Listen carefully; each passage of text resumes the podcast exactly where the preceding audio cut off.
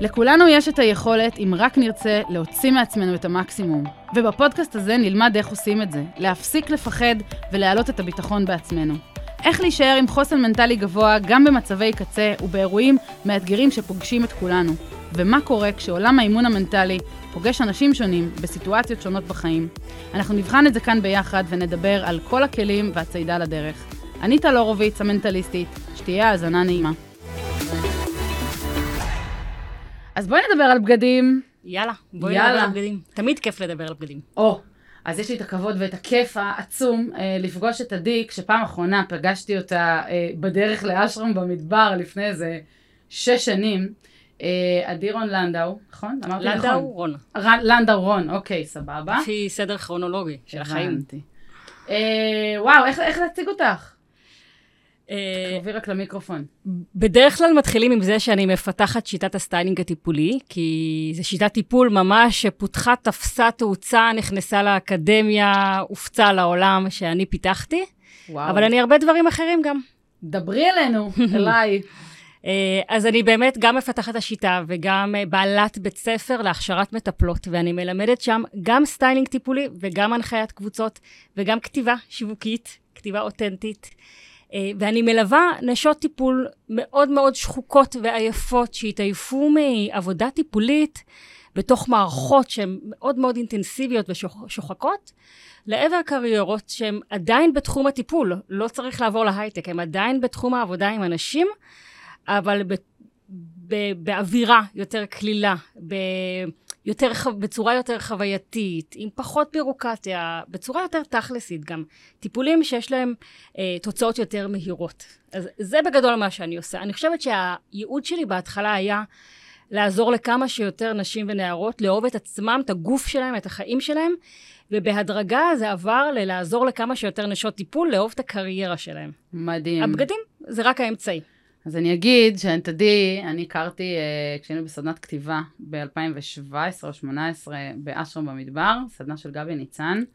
וגם אז אספתי אותך בדרך ונסענו ביחד. נסענו שעות במדבר. אה, שעות על גבי שעות. אה, לעדי, כאילו, מי שתראה אותנו ביוטיוב, גם תראה את עדי, יש לה סטייל, כאילו, היא סטייל, היא כולה, אה, היא כולה סטייל, ומי שעוקב אחרייך בכלל רואה מה שאת עושה. ואני חושבת שאם יש דבר שאפשר להגיד עלייך ועליי, והחיבור הכי משמעותי, אמרת, אני עוזרת לאנשים ונערות לאהוב את עצמם. ובסוף, את יודעת, כל מי שעוקבת אחריי ומכירה, אני טל הורוביץ, ואני המאמנת המנטלית של הנשים והנערות, כי המטרה היא לעזור להם להכפיל את הביטחון העצמי ולאהוב את עצמם ולהתחבר לערכים שלהם, לדברים הפנימיים שלהם, ולהוציא אותם החוצה. ולבגדים יש יכולת מטורפת להוציא החוצה את מי שאנחנו ומה שאנחנו. נכון. ובעצם זה מה שאת מדברת עליו. כן. בקורסים שלי אני מלמדת מטפלות איך לעשות את העבודה הזאת עם המטופלות שלהם. מדהים. איך התחלת, איך הגעת לעולם הזה? האמת היא שבכלל רציתי להיות ספרית. וואי, איך מתאים ילדה, לך. נכון, נכון. בתור ילדה. וההורים שלי אמרו לי שספרות זה, זה לא מקצוע, מקצוע לומדים באוניברסיטה. אז הלכתי ללמוד אה, עבודה סוציאלית. Mm. אה, ומאוד אהבתי את העבודה הסוציאלית, ובאופן ספציפי את העבודה עם נשים, עם נערות, עם קבוצות של נשים ונערות. ובשלב מסוים כזה, שמי הלך לפניי בתחום הזה, למדתי בזה גם תואר שני וגם מלא קורסים, אה, ושמי הלך לפניי, ואז אה, התחלתי לעשות המון קבוצות, ושמתי לב שבקבוצות שבהן אני מביאה אמצעים השלכתיים שהם לא קלפים טיפולים רגילים, ולא סתם בריסטול ועט ומחברת ודף כתיבה, אלא אה, אלמנטים מתוך עולם ההתלבשות, מתוך עולם הלבוש, אני מביאה בגדים, שאני מביאה צעיפים, כשאנחנו מדברות על, ה, על, על הסגנונות לבוש שלנו, שמתי לב שאלו המפגשים הכי הכי משמעותיים. שאליהם מגיעות הכי הרבה נשים ונערות, ששם יש הכי הרבה תוצאות, שבסוף הקבוצה, שאנשים אומרים תודה, הם אומרים תודה בעיקר על המפגשים האלה, ואז בהדרגה התחלתי להרחיב את הקבוצות שלי רק לדבר הזה. וואי, מטורף. ועשיתי, ואז לאט לאט הבנתי שיש פה כבר שיטה, יש פה משהו שעובד, יש פה משהו שחוזר על עצמו. התחלתי לעשות את זה גם באופן פרטני, בתוך ארונות בגדים. בצורה קצת דומה למה שסטייליסטית רגילה עושה, אבל עם הרבה יותר שאלות עומק שלוקחות זהו, מעולם זה לא הטיפול. סטיילינג רגיל, זה לא, בואו, אה, קודם כל כבודן של כל הסטייליסטיות מונח, יש לי הרבה מאוד חברות שהן סטייליסטיות, ספציפית אותך רציתי להביא לפה בגלל שאת מחוברת לעולם הטיפול, האימון, העומק שמאחורי, שוב, כל סטייליסט ועבודתו שלו, את מגיעה ממקום הרבה יותר אה, עמוק. זאת אומרת, נכון. מהפנים החוצה ולא מהחוצה לפנימה, בעצם. נכון. אוקיי. בעצם המטרה היא לא לשנות את הסטייל ולהיות יותר טרנדית, או להתלבש בצורה שמרזה אותי ומעריכה אותי. המטרה היא להבין דברים חדשים על עצמי, להבין דברים חדשים על החיים שלי היום, על החיים שהיו לי ועל החיים שאני רוצה שיהיו לי, ובאמצעות ארון הבגדים אנחנו גם מבינים את הדברים האלה וגם מייצרים בצורה מדויקת יותר את מה אנחנו רוצות מעכשיו. בתוך ארון הבגדים שלנו נמצאות כל הנשים שהיינו, אנחנו אוגרות את החלקים הפנימיים השונים שקיימים בתוכנו. וכשאת עובדת עם סטייליסטית טיפולית, היא מוציאה החוצה את כל הבגדים ואת כל החלקים שקיימים בתוכך, ובתוך ארון הבגדים אנחנו מתחילות לעשות איזשהו דיאלוג עם החלקים האלה. וכשאנחנו ממיינות את ארון הבגדים, אנחנו ממיינות אותך, אנחנו ממיינות את החלקים בתוכך שהם שמה מכוח ההרגל והם כבר לא צריכים, צריכים להיות שמה. מדהים. ואנחנו מוציאים לקדמת הבמה את, את החלקים שבך שכבר בועטים החוצה ומבקשים לתפוס מקום. את מרימה לי פה להנחתה. כי כל אישה בערך שאני פוגשת, ואני פוגשת המון בעבודה שלי, אם זה מתאמנות, אה, תלמידות, נשים בנטוורקינג, בכל מקום שהוא, יש איזשהו אה, דפוס של אני אוגרת את כל הבגדים שלי, מכל התקופות שלי, בין אם הייתי 30 קילו יותר, ובין אם הייתי 30 קילו פחות, ואני אחת מהם, לקח לי המון זמן להיפטר מבגדים. אגב, אה, אה, מודה שגם יש דברים שקטנים עליי, שהיו לי פעם בארון, עד שהבנתי שצריך להעיף אותם, כי הם לא משרתים שום דבר. ואז נשאלת השאלה, האם קורה איזשהו תהליך רגשי שאת מלווה אותו מבחינה טיפולית, כשמישהי אומרת עכשיו את הדבר הזה אני חושב לשלוח לתרומה. את הדבר הזה אני מוציאה מהחיים שלי, מוציאה מהארון שלי. כי אני עושה את זה עם אנשים שעושים לנו לא טוב, אנחנו רוצים להיפרד מהם. נכון. עם רעשי רקע מכל מיני דברים, שינויים של בני זוג, שינויים של מקומות עבודה, ואז את באה ואומרת, רגע, גם לבגדים יש פן טיפולי. מהמם. האם עבודה על לדייק את הארון, או איך שתקראי לזה, תכף תסבירי לי את איך את קוראת לזה, אבל על לדייק את הארון ולהיפטר מבגדים, קורה שם משהו טיפולי כדי שזה יקרה, או שזה פשוט בואי עכשיו ניכנס לארון ונוציא את הכל החוצה? כן, בהחלט כן. נגעת פה באחד מהצדדים של הסטיילינג הטיפולי, שאנחנו מדייקים את החיים דרך דיוק ארון הבגדים, וזה לגמרי עבודה טיפולית שהתוצאה שלה היא ארון מאוורר, אבל זה רק הדובדבן של הקצפת. אה, העבודה הרגשית היא מה שהיא החלק המשמעותי פה. וכשבסטיילינג טיפולי אנחנו קוראים לזה בגדי פוטנציאל ובג- ובגדי פנטזיה. שהארון שלנו מלא בבגדים של פעם. פעם אני אכנס לג'ינס הזה. אה, פעם הייתי נראית לפני החתונה, לפני הלידות, לפני הילדים, נכנסתי לשמלה הזאת. והארון שלנו מפוצץ בבגדים כאלה שהם לא מתאימים למי שאנחנו. לא למבנה הגוף שלנו, לא לאישיות שלנו. זהו, לא, לא לאישיות, לא, לא מבחינה לאישיות, מנטלית. לא מבחינה כאילו- מנטלית. אנחנו פוגשים המון דברים שלא רלוונטיים לנו כל בוקר, לפני שאנחנו שותות את הקפה של הבוקר. יש משהו בזה שהטקס הראשוני שלנו, לפעמים לפני צחצוח שיניים אצל חלק מהאנשים, אנחנו קודם כל פוגשות את ארון הבגדים. ולפגוש בגדי פוטנציאל לפני שפתחנו את העיניים כל יום בחיים, זה ממש אה, חותר תחת איכות החיים שלנו ותחת הדימוי העצמי שלנו ותחת דימוי הגוף שלנו. מה, זה רעש רקע מטורף. זה כל היום לראות מי הייתי פעם, מי הייתי פעם, מי הייתי פעם, מי הייתי פעם. מי אני רוצה מי הייתי להיות, כשהייתי בת מי 16, אני אהיה לפני אולי. שהתחתנתי, לפני שזה, לפני שזה. נו, לפני ההיריון, הייתה לי מתאמנת שכל הזמן אמרה לי, אני רוצה לחזור לדבר הזה, שלפני ההיריון. לפני, הדבר הזה לפני, ההיריון. כאילו משהו חוזר לעצמו אחרי הריון, לפני הריון, הכל משתנה. לא, אז אז אני כבר-? מחברת מדריכות הורים ויועצות שינה כן. ודברים כאלה שיבואו ויעזרו, כי יש פה משהו של נשים נכון. אחרי לידה, אבל כן, אותו בגד הזה של הדפוס הזה שלה, אני חייבת אותו. עכשיו, אפשר, באיזה מחיר? כן. במחיר של תרעיבי את עצמך, תהיי עייפה, ת- תסבלי ותשנאי את העולם. קודם כל Mhm. תאהבי את עצמך. נכון. אחר כך תתחברי לכל הדבר הזה. אוקיי, אני אז... אתן לך דוגמה ממטופלת, בתוך ארון הבגדים פגשתי אישה בת קרוב ל-60, שהיה לה עדיין חולצת גדנה. חולצת סוף מסלול גדנה כזה, וואו. שהוא בתוך ארון הבגדים, וזה אחד מהבגדים שהיא לא רצתה להיפטר ממנו. ואז ישבנו על המיטה ואמרתי, מעניין. מעניין אותי לשמוע, מה, מה הסיפור? בשירות מה החולצה הזאת תופסת מקום כל כך מרכזי? היא כבר לא עולה עלייך, את לא לובשת אותה. בואי ספרי לי רגע, מה הסיפור עם החולצה? יש פה סיפור, אנחנו, זה לא רק בטוח, טקסטיל, ברור. יש פה טקסט שיושב בארון. והיא באמת סיפרה על הפעם הראשונה שהיא התאהבה, הפעם הראשונה בגדנה שבה היא הרגישה עצמאות, נפרדות מההורים. היא דיברה פתאום על ערכים, שזו חולצה שמסמלת עבורה, נפרדות, יציאה מהבית, התאהבות, אני כאישה ולא אני כילדה, זה סמלי בשבילה. ברגע שהיא איבדה את הסיפור הזה, היא כבר לא הייתה צריכה סוודר כזה של גדנה שיתפוס לה מקום בארון. היא הבינה את התובנות, היא הבינה איזה ערכי ליבה חשובים לה בחיים, והיא התחילה להכניס את זה יותר לתוך החיים שלה. היא לא הכניסה את הסוודר לחיים שלה, היא התחילה לייצר נפרדות בריאה מההורים שלה, בעקבות התובנה שעלתה מהשיחה על הבגד. הייתה בת קרוב ל-60. וואו. כן, עם כאילו הורים כבר מבוגרים. כן, 40 כן. ומשהו שנה זה בארון שלה. זה בארון שלה, ועובר ארונות, ועובר דירות. וזה בלב שלה, וזה ב mind שלה. וזה פשוט זה בגד שרמז לנו על כיוון חדש לעבודה רגשית, שאם היא הייתה הולכת לקליניקה של פסיכולוג ויושבת, אולי היא לא הייתה עולה על אז זה. אז איזה עבודה עושים שם? איזה עבודה תכלס קורית שם כדי לגרום לה לרצות להגיד להתראות לאותו, לאותה חולצה? קודם כל מאבדים את אותה תקופה עם האישה הספציפית הזאת, אנחנו איבדנו את אותה תקופה לפרטי פרטים, היא ממש החייתה את האישה הזאת, כשהיא הרבה זמן לא התאהבה, והיא הרבה זמן לא הרגישה חיה, והרבה פעם לא, זמן לא הרגישה אישה, והרבה זמן לא הרגישה נפרדת מההורים שלה, ורק לדבר על השבוע הזה בגדנה, שבו קרה לה הדבר הזה, השבוע הנפלא בחייה, כבר החזיר לה חיות שהיא כבר שכחה ממנה, ממש זה היה כמו לדבר שפה נשכחת. וואו. ואחר כך דיברנו על איפה זה בחיים שלה, וראינו שזה לא מספיק. ואחר כך דיברנו על מתי זה כן מאז הגדנ"ע קרה, והיה עוד איזה פעמיים שזה קרה בחיים, וניסינו לראות איך אנחנו מביאים עוד מהדבר הזה לתוך החיים שלה. בסופו של דבר, עם האישה הספציפית הזאת, כשהוצאנו הרבה בגדים מארון הבגדים, והכנסנו קצת. זה מה שקורה הרבה פעמים בסטיילינג טיפולי. מוציאים הרבה, אבל מכניסים קצת. קצת, כי שזה יהיה מדויק. החלק של הקניון הוא ממש חלק קטן מתוך העבודה. רוב העבודה, בגלל שהיא עבודה טיפולית, היא קורית בתוך הבית של הלקוחה ובתוך ארון הבגדים של הלקוחה. והיא קנתה בגדים שהם קצת סקסים, שהם אפילו קצת קנינו במקומות של אה, הלבשה תחתונה, נגיד איזה כמו קומביניזון כזה שאפשר לשים מתחת לג'קט, אבל שהוא כמו גופייה עם טיפה תחרה.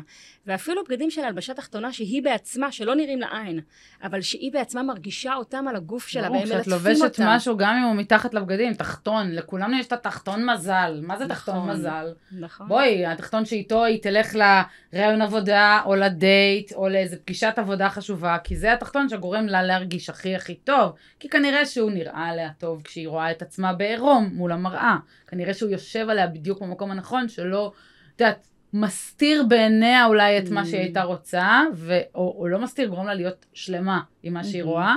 זה תחתון המזל. תחתוני מזל, הרבה פעמים גם אנחנו מטעינים אותם בסיפור. ברור. ואז הם יכולים להיות תחתוני סבתא, נכון. בסדר? אבל יש נכון. לי סיבה, לבשתי אותם כשה.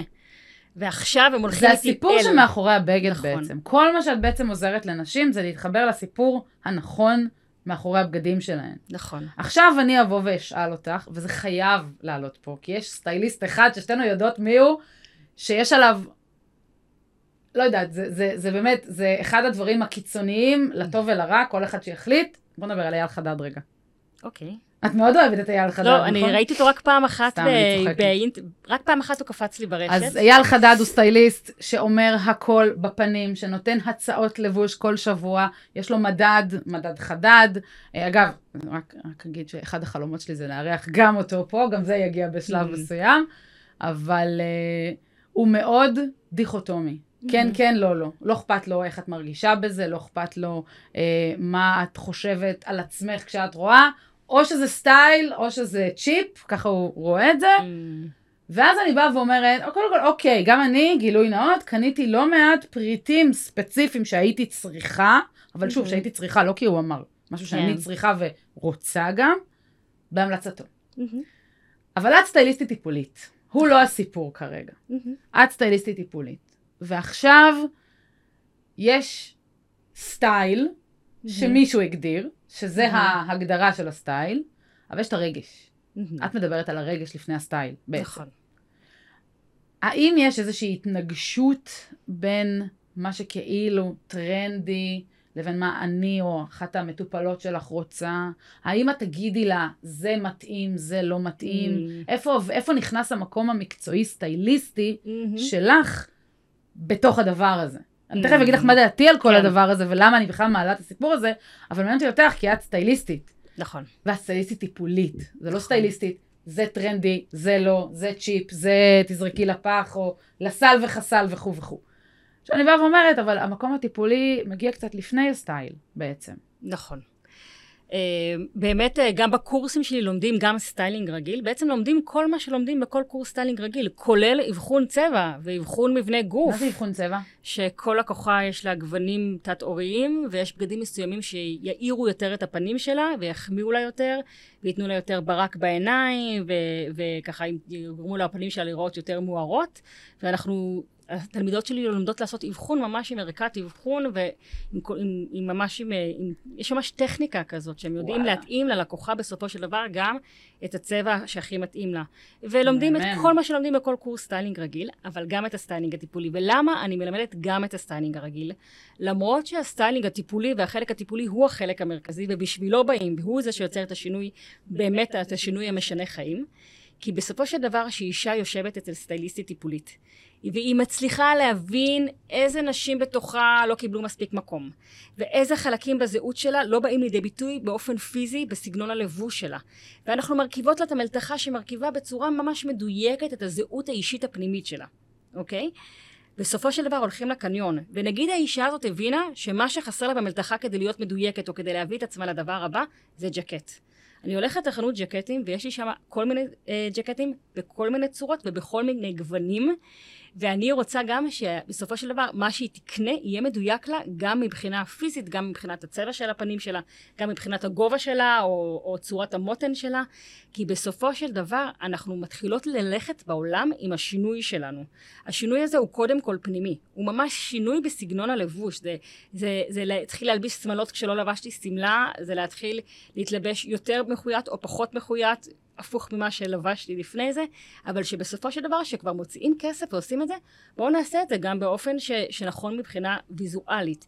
כי הסביבה תגיב לשינויים האלה, וככל שהסביבה יותר מגיבה לשינויים שלנו, השינוי הפנימי שלנו הולך וגדל. השינוי הפנימי בסטיילינג טיפולי הוא הרבה יותר מהיר מאשר בכל שיטת טיפול אחרת שעבדתי בה.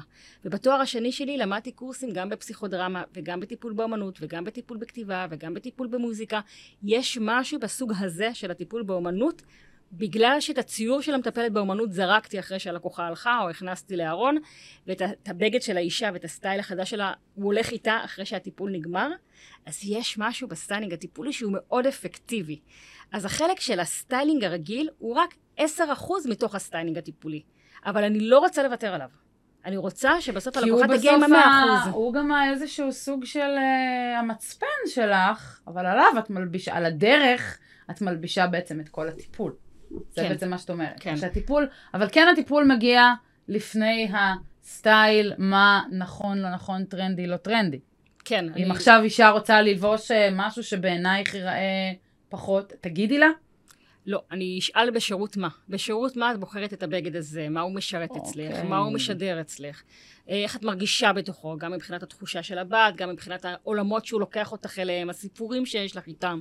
אה, בעצם, כשאנחנו מתלבשים לפי שיטת הסטיילינג הטיפולי, אנחנו מתלבשים במה שנקרא בסטיילינג הטיפולי התלבשות מודעת.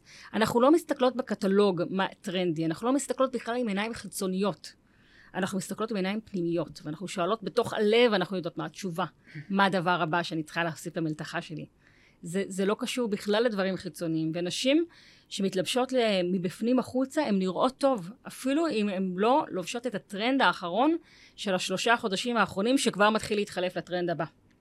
יש להן פריטים שהם הם, הן מסתובבות בעולם עם חיוך יותר בטוח, בדרך כלל עם בגדים יותר נוחים, הסטיילינג גם טיפולי מאוד מכוון לבגדים נוחים שמכבדים את הגוף ולא לנעלי עקב ומכוחים ודברים שמציקים לגוף, שמפריעים לגוף לנשום. יש המון נשים שלובשות את זה. זה אחד הדברים נכון. שרציתי להגיד לך קודם, זה כאילו, את יודעת, לי יוצא להיתקל בהמון אה, נשים שמגיעות אליי, ואת יודעת, רושם ראשוני זה 45 שניות, שפת גוף, 45 שניות של רושם ראשוני, את מזהה, אין מה לעשות, אנחנו כאלה, יש לנו את הסוויץ' הזה בראש, שאחרי 45 שניות, לא משנה מה בן אדם יגיד או לא יגיד, אנחנו, הרושם כבר נחרט לנו. ולבוש זה חלק בלתי נפרד נכון. מזה.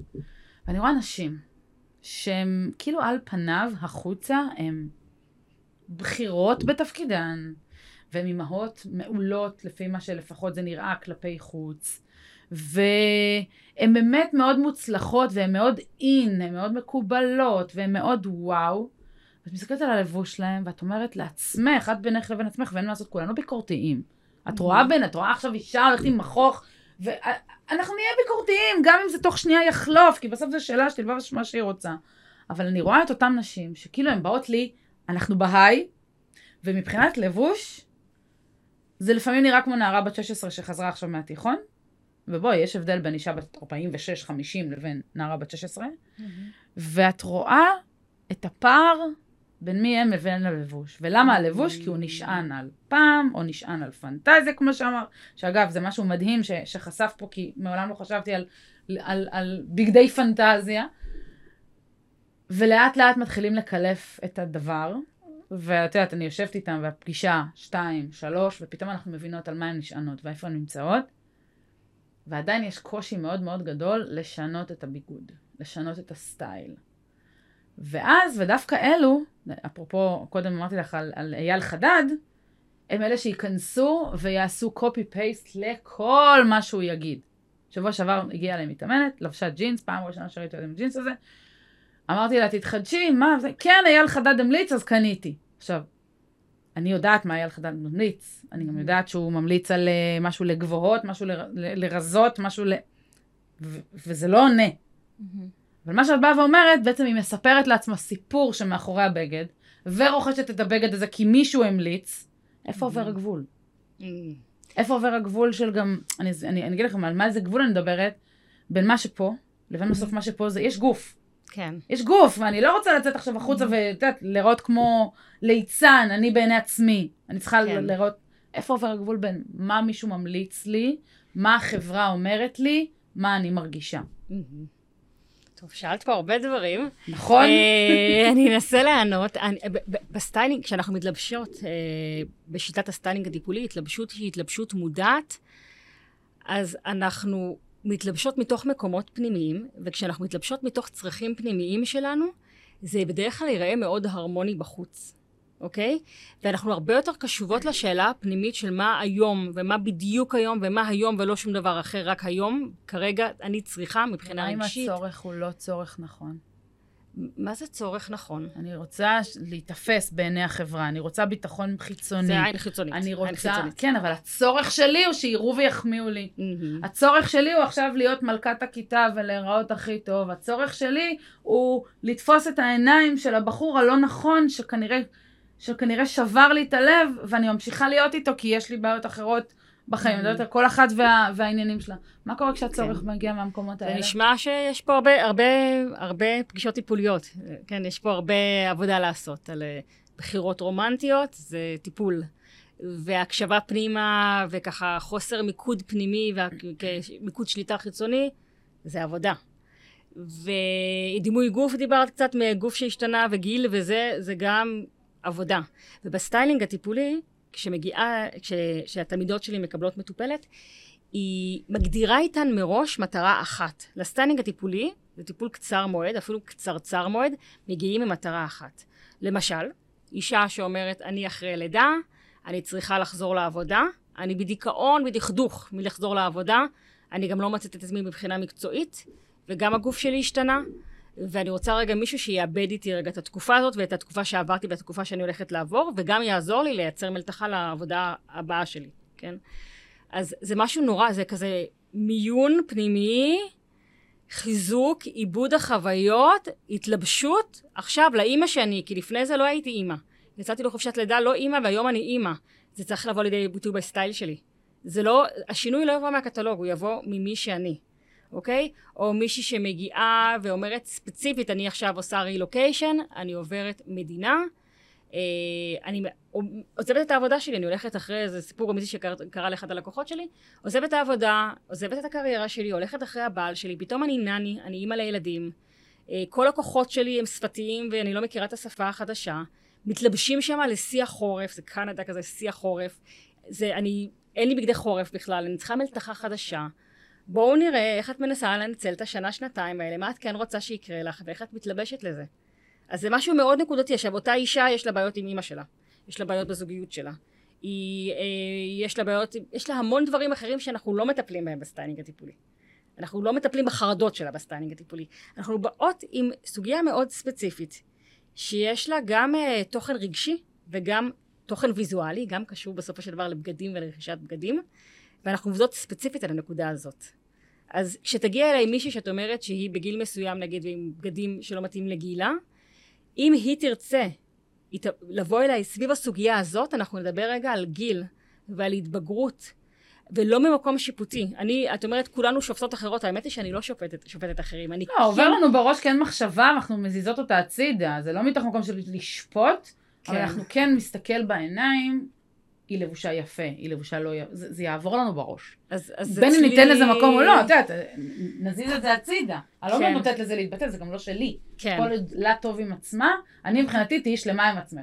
כן. תלבשי מה שאת רוצה, תלכי עם חזה תחתונים ברחוב. כן, את שלמה עם עצמך? go for כן. it. אני הראשונה להגיד את זה.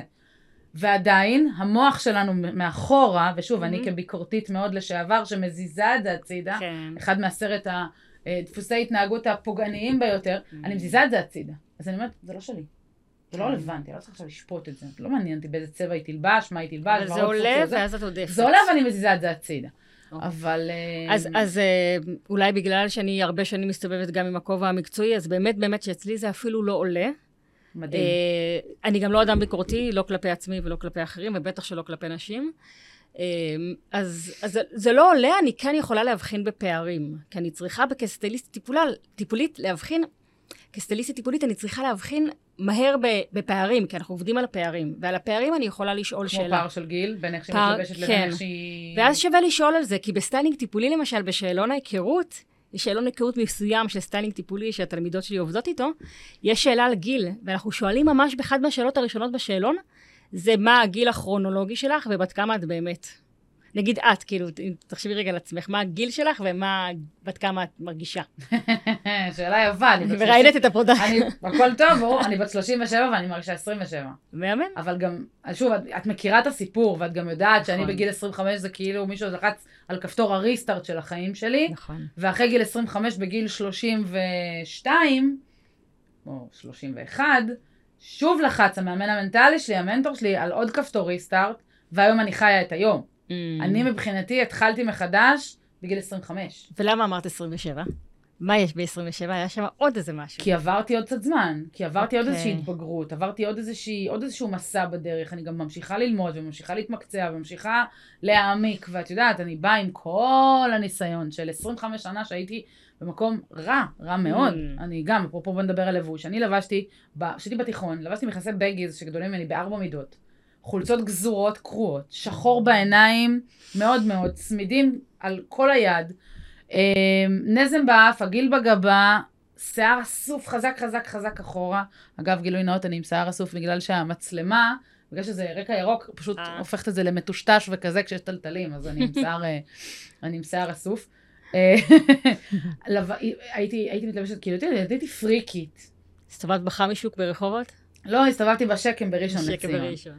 אבל הגיע הרגע שבו התחלתי לעשות שינוי. והשינוי שלי, אה, לשמחתי, הגיע מהר, וירידה של 30 קילו בשמונה חודשים. פתאום את הולכת לקנות מכנס Mm. ומכנסיים, ואת הולכת אוטומטית למידה 40. והמוכרת מסתכלת עליי ואומרת לי, אבל את צריכה 38.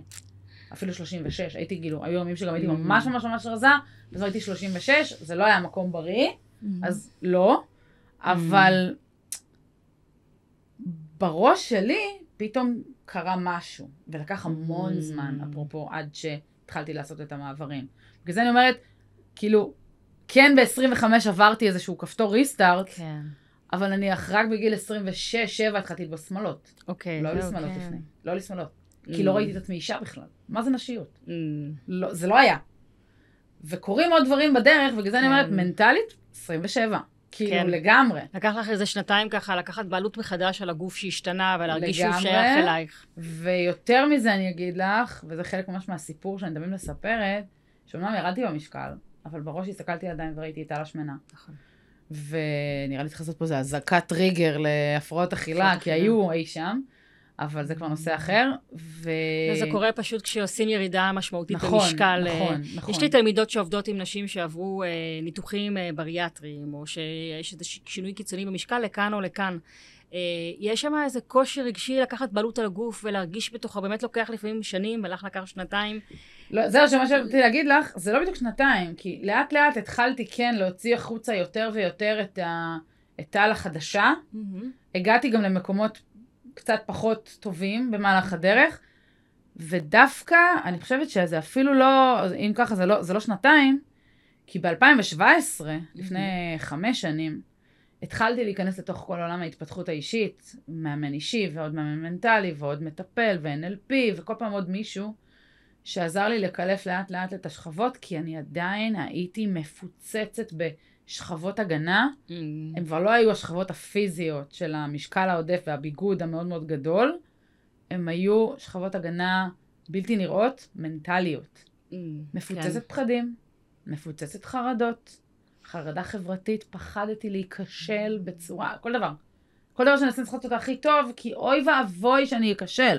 כן. עכשיו, באותם ימים הייתי אה, רצה המון, מדברת על ריצה של 100 קילומטר בשבוע. אני זוכרת על- תוך כדי הריטריט אה, קבוצה, כן, כן, לקחת אותנו כן. למדבר לרוץ. נכון. ואת, ואת, ואת מוצאת בן אדם שמפעם הוא היה מכור לדברים אחרים, היום הוא מכור לריצה, Mm. והייתי שם. אז להגיד לך שיצרתי תוך שנתיים שינוי, אה, אה, ו- והיום אני רואה, אני רואה את עצמי 27, כי, כי בהתנהלות שלי היומיומית אני 27 כזה, 28, כן. אל תתפסי אותי בשנה. אבל לקח עוד הרבה מאוד שנים לעשות השלמה עם הכל. Mm. ללכת עם ג'ינס שהוא צמוד, כמו שאני לובשת עכשיו, לקח לי מלא שנים.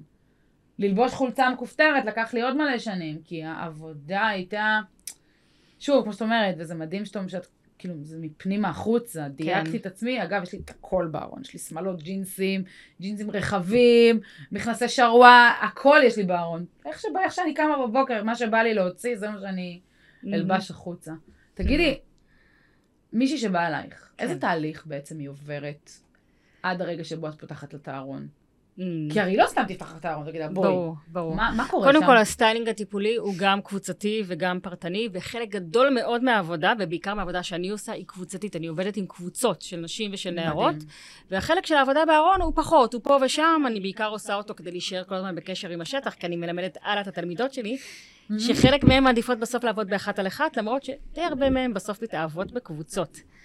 אז, אה, אז, אה, אז יש שבעה שלבים, אז אני לא אעמיק בזה, יש שבעה שלבים בתוך תהליך סטיילינג טיפולי פרטני, שחלקו נעשה על כוס קפה, חלקו נעשה במייל, חלקו נעשה בוואטסאפ, חלקו נעשה בארון הבגדים, וסופו נעשה גם בקניון.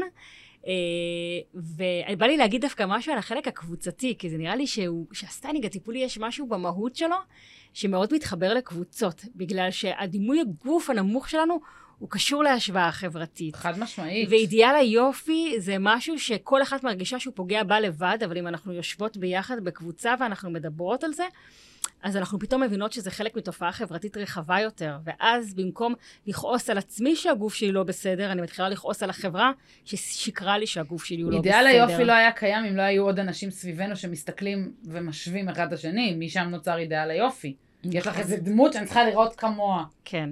ושאף אחד לא יכול להגיע, היא תמיד בלתי מושגת. תמיד. אני מלמדת באוניברסיטת בן גוריון קורסים על דימוי גוף. אני מלמדת מטפלות איך לטפל בדימוי גוף נמוך. וואו. כן, מדהים. כי מתוך תפיסה חכמה מאוד לדעתי של האוניברסיטה, שהיא מבינה שדימוי גוף זה משהו שכל המטופלים של כל העובדים הסוציאליים במחלקה מתמודדים איתו. ואז אם הם מקבלים כלים לשפר דימוי גוף של המטופלים שלהם, זה יעזור להם גם אם הם יעבדו ברווחה, וגם אם הם יעבדו בביטוח לאומי, גם אם יעבדו בבתי חולים, תמיד הם יפגשו מטופלים שבנוסף לבעיה העיקרית שלהם, יש להם בעיה של דימוי גוף נמוך. ואחד מהדברים שככה התלמידות לומדות, הסטודנטיות לומדות בשלב מסוים, זה שאידיאל היופי הוא, הוא, הוא לא מושג, הוא אף פעם אי אפשר להשיג אותו. אני אתן לך כמה דוגמאות מההיסטוריה, אנחנו טיפה סוטות מהנושא, אבל אה, בשנים שבהם למשל היה קשה מאוד להשיג מזון, אידיאל היופי היה מלא.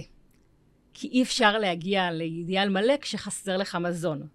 היד החברתית הנעלמה רוצה שכל הזמן יהיה לו מרוצות מעצמנו, ונעבוד ולנסות שהמצב יהיה אחר, כמו אה, אוגר אה, שמסתובב אה, סביב אה, גלגל כן. של עצמו. אה, ובתקופה, והיום למשל, איד- אידיאל היופי הוא, הוא מצד אחד חלק מאוד, נכון? שלא יהיו נמשים, שלא יהיו נקודות חן, שהם הפוך לגמרי מאיתנו, אה, שלא יהיו כתמי שמש, מצד שני שזוף. איך נהיה שזופות בלי כל הדברים האלה ששיזוף גורם להם? אידיאל אבל יופי... אז זה גורם לאותן נשים ללכת ולמצוא קרם שיזוף ולשזף את עצמם עם קרמים וכאלה. נכון, וגם להם יש אה, תופעות לוואי. ויז, ויזואליות שפוגעות באידיאל היופי. או שנים שבהם המותן הייתה צריכה להיות מאוד צרה ובטן עם קוביות, אבל חזה גדול. אנחנו לא יכולים לשלוט בתאי השומן שלנו לאן הם ילכו. אי אפשר נכון. בטן כחושה עם חזה גדול. כשאנחנו משמינות או מרזות, אז אידיאל היופי הוא כזה שבבילט אין שלו הוא בלתי מושג, ותמיד ננסה לרדוף אחריו. והמטרה היא שנהיה לא מרוצות מעצמנו, כי כשאנחנו לא מרוצות מעצמנו, מבחינת תעשיית היופי אנחנו קונות מלא, עוברים- בדיוק, הם עובדים כסף. הכי קשה כשאנחנו אה, כשאנחנו לא מרוצות מאיתנו. זה בא לידי ביטוי בהכנסות נכון, וברווחים שלהם. ומבחינת החברה הפטריארכלית הגדולה יותר, יש תפיסה שאומרת שהאינטרס גם הוא שאנחנו נשקיע המון כוח בלשנות את עצמנו במקום בלשנות את העולם. ואחד מהתוצאות של טיפול, של, של סטיילינג טיפולי, זה שנשים מתחילות לאהוב את עצמן, ולקבל את עצמן כמו שהם.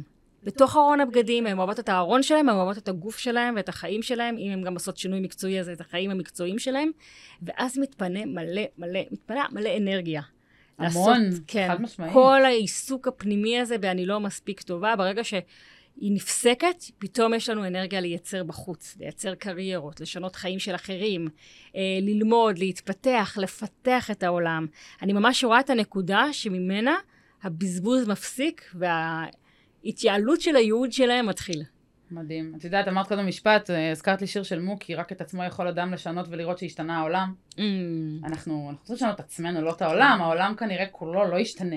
כן, אבל אבל... כשהרבה מאוד אנשים ונשים ישנו משהו בדפוס שלהם, זה ישנה, את יודעת, זה- בסוף זה אה, אה, אה, תרבות הצריכה. כי אם נכון. אנחנו נשנה את עצמנו, אני יכולה להגיד לך על עצמי שאני קונה הרבה פחות עכשיו. ויש לי כן. בארון לא הרבה פריטים, אבל אני עושה איתם את השילובים שנוחים לי ומגניבים לי, שגורמים לי להרגיש טוב, ולא בא לי יותר מדי, והעפתי כל כך הרבה. עכשיו, את יודעת, אם לא הייתי עוברת את השינוי עם עצמי, הייתי ממשיכה לקנות, כי אף פעם אין מספיק. כי אף פעם אין מספיק. זה כל הזמן לא מספיק, אין לי, אני פותחת את הארון, לא, אין לי מה ללבוש, פותחת את הארון, אין לי מה ללבוש. זה מה שקורה אצל רוב הנשים. כש... בגלל אידאל היופי הזה, אגב, בגלל שהיא ראתה על החברה שלה את החולצה ההיא, והיא ראתה שם את הנעליים האלה, ויש לה נעליים בצבע לבן ולא בצבע אדום, אז היא צריכה גם את האדום, ו... את רוצה בכלל נעליים בצבע אדום? לא, ראיתי אצל כולם, אז אני גם צריכה. וזה זה מה שאת אומרת, אידאל היופי? תמיד להסתכל החוצה. ולייצר כן. השוואה, ובלי השוואה לא היה אידאל. מהמם.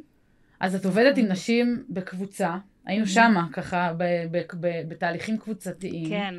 אה, מה שמעניין בתהליכים קבוצתיים, אגב, בעיקר עם נערות, אבל גם לפעמים עם נשים, שקשה להביא אותם לתהליכים קבוצתיים. כשאני עבדתי לא דרך סטיילינג, היה לי קשה להביא נערות לקבוצות שלי לפני, כן, ב-2010, לפני המון שנים. אה, אני עצמאית מאז 2010 בתחום הזה. מדהים. ואז שברגע שהן שומעות שיש סטיילינג בסיפור, הן מתחילות לרוץ. הן שמות כפכפים ורצות לקבוצות גם בחופש הגדול. וגם נשות המקצוע, גם העובדות הסוציאליות או העמותות שמביאות את הסטיילינג הטיפולי, אין להן כוח להתחיל ללקט בכוח אחת אחרי השנייה ולשכנע ולהכריח שייכנסו למפגש. הן מביאות סטיילינג טיפולי ואנשים רצים. הם מושלם. באים בגלל הסטיילינג, אבל מה שבאמת נשאר איתם לאורך זמן, זה לא הסטיילינג, זה השיח שאנחנו עושים סביב העיסוק בבגדים. כי זה קבוצת השווים. נכון. וזה, אנחנו מדברים על שייכות. חיי היום-יום שלהם דרך בגדים. בוודאי, הן מגיעות למקום שהוא הוא קבוצת השייכות שלהם, הוא המקום שבו הן מרגישות שייכות, זה הצורך הבסיסי של כל, זה הצורך הבסיסי של בן האדם, להיות, לחיות בלהקות, להיות בקבוצות, לא להיות לבד. אני לא רוצה להיות לבד שמתמודדת עכשיו עם הפחדים האלה. אם יש עוד. אנשים כמוני שמתמודדות עם דברים דומים, איזה כיף, לפחות אני לא לבד, יש לי עם מי לדבר על זה, עם מי לחלוק את זה. נכון. אז יש פה את הכוח של הקבוצה שאת מדברת עליו, ובנוסף יש את הכוח של הבגד, שהוא ממש פותח שיח על החיים עצמם. כי אם אני מדברת עם בני נוער על טרנדים ולא טרנדים, אני בעצם מדברת איתם על אה, אה, הרצון להשתייך, ועל אה, לחץ חברתי, ועל מחירים שאני משלמת כשאני הולכת עם, ומחירים שאני משלמת כשאני הולכת נגד. ובעצם הגורם המזמין, העובד סוציאלי, ההורה, המנהל חינוך, תחום חינוך, הוא רוצה שידברו עם הבני נוער על התנהגויות סיכוניות ועל uh, לחץ חברתי. כי זה מה שמסכן אותם בחופש הגדול. אבל בני הנוער לא יבואו למפגש בנושא לחץ חברתי. הם יבואו לדבר על טרנדים ועל בגדים, וליצור על בגדים, וליצור באמצעות בגדים, ויהיה להם כיף ויהיה להם חווייתי, אבל תוך כדי ייפתח שיח מאוד מאוד משמעותי ביניהם על התופעה האוניברסלית הזאת של גיל ההתבגרות שנקראת לחץ חברתי. זה בעצם דרך עקיפה וחווייתית ליצור שיח חשוב על החיים עצמם.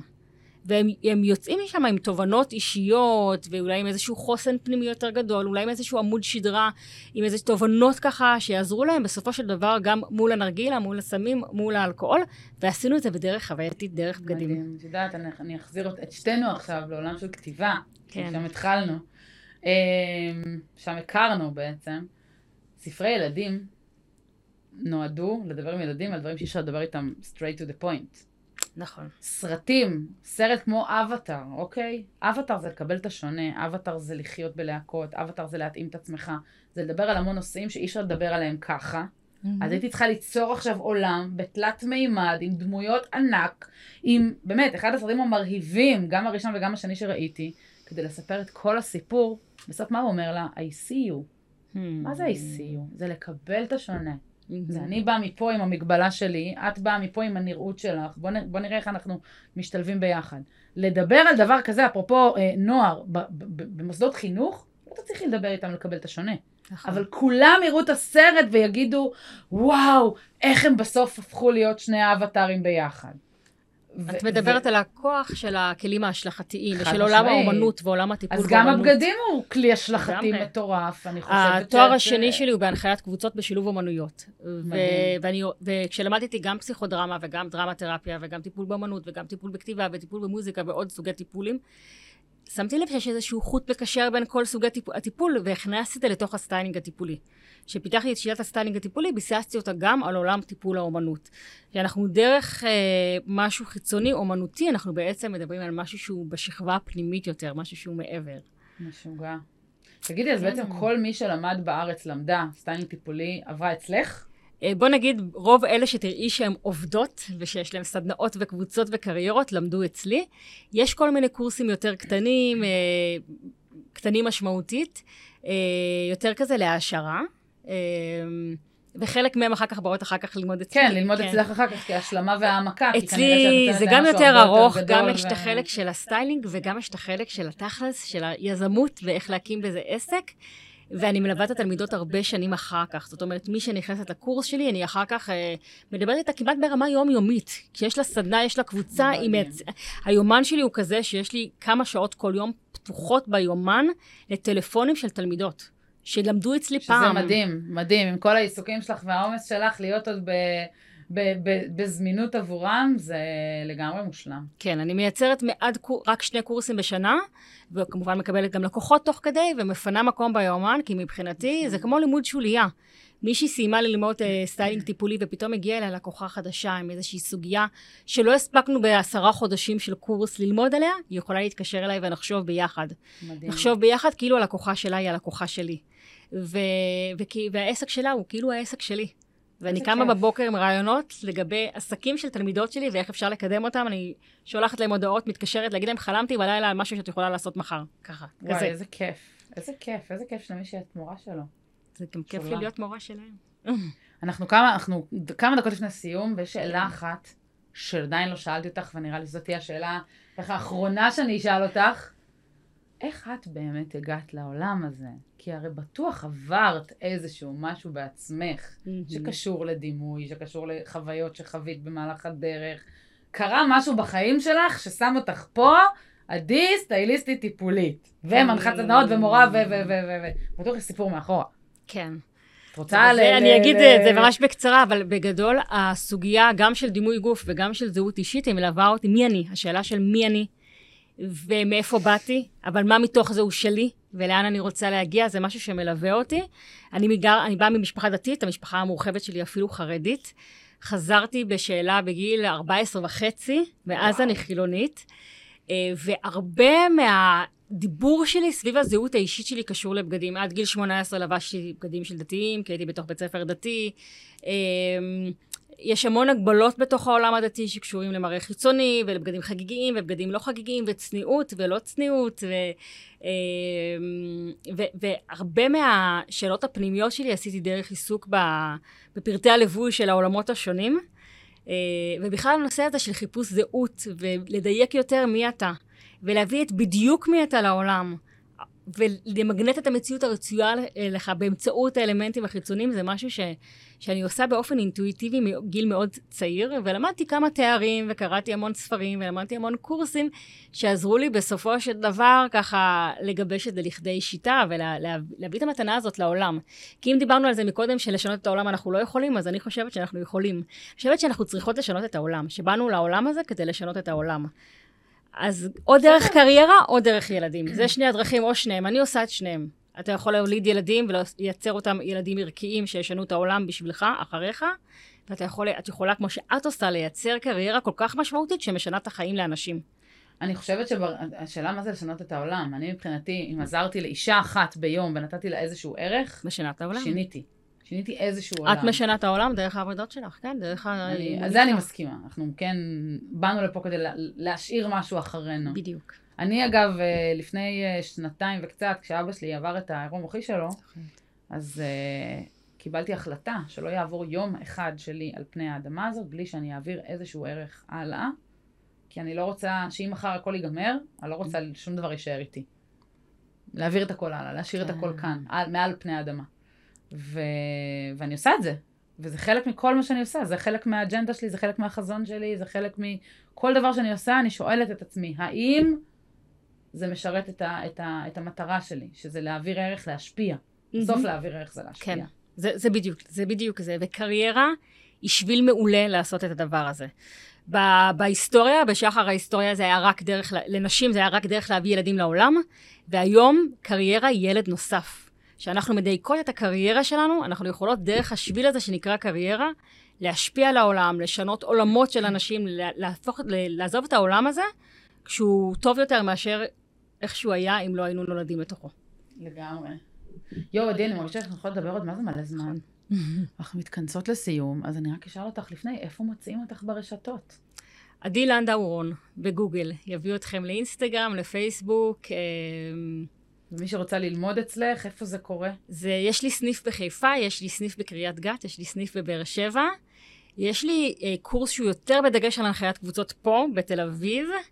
אה, אבל הם נפתחים אחת להרבה חודשים, אז צריך לעקוב ויש רשימות המתנה. קיצור, אה, יקירותיי, מי שעוקבת ונמצאת והקשיבה לפרק ועדי שבתה אותה בקסמה, אז uh, צרו איתה קשר, אני גם אשים לינק לעמוד אינסטגרם או לאיזה מהפלטפורמות שלך שהכי בא לך שנשים, שיוכלו להגיע אלייך בקלילות.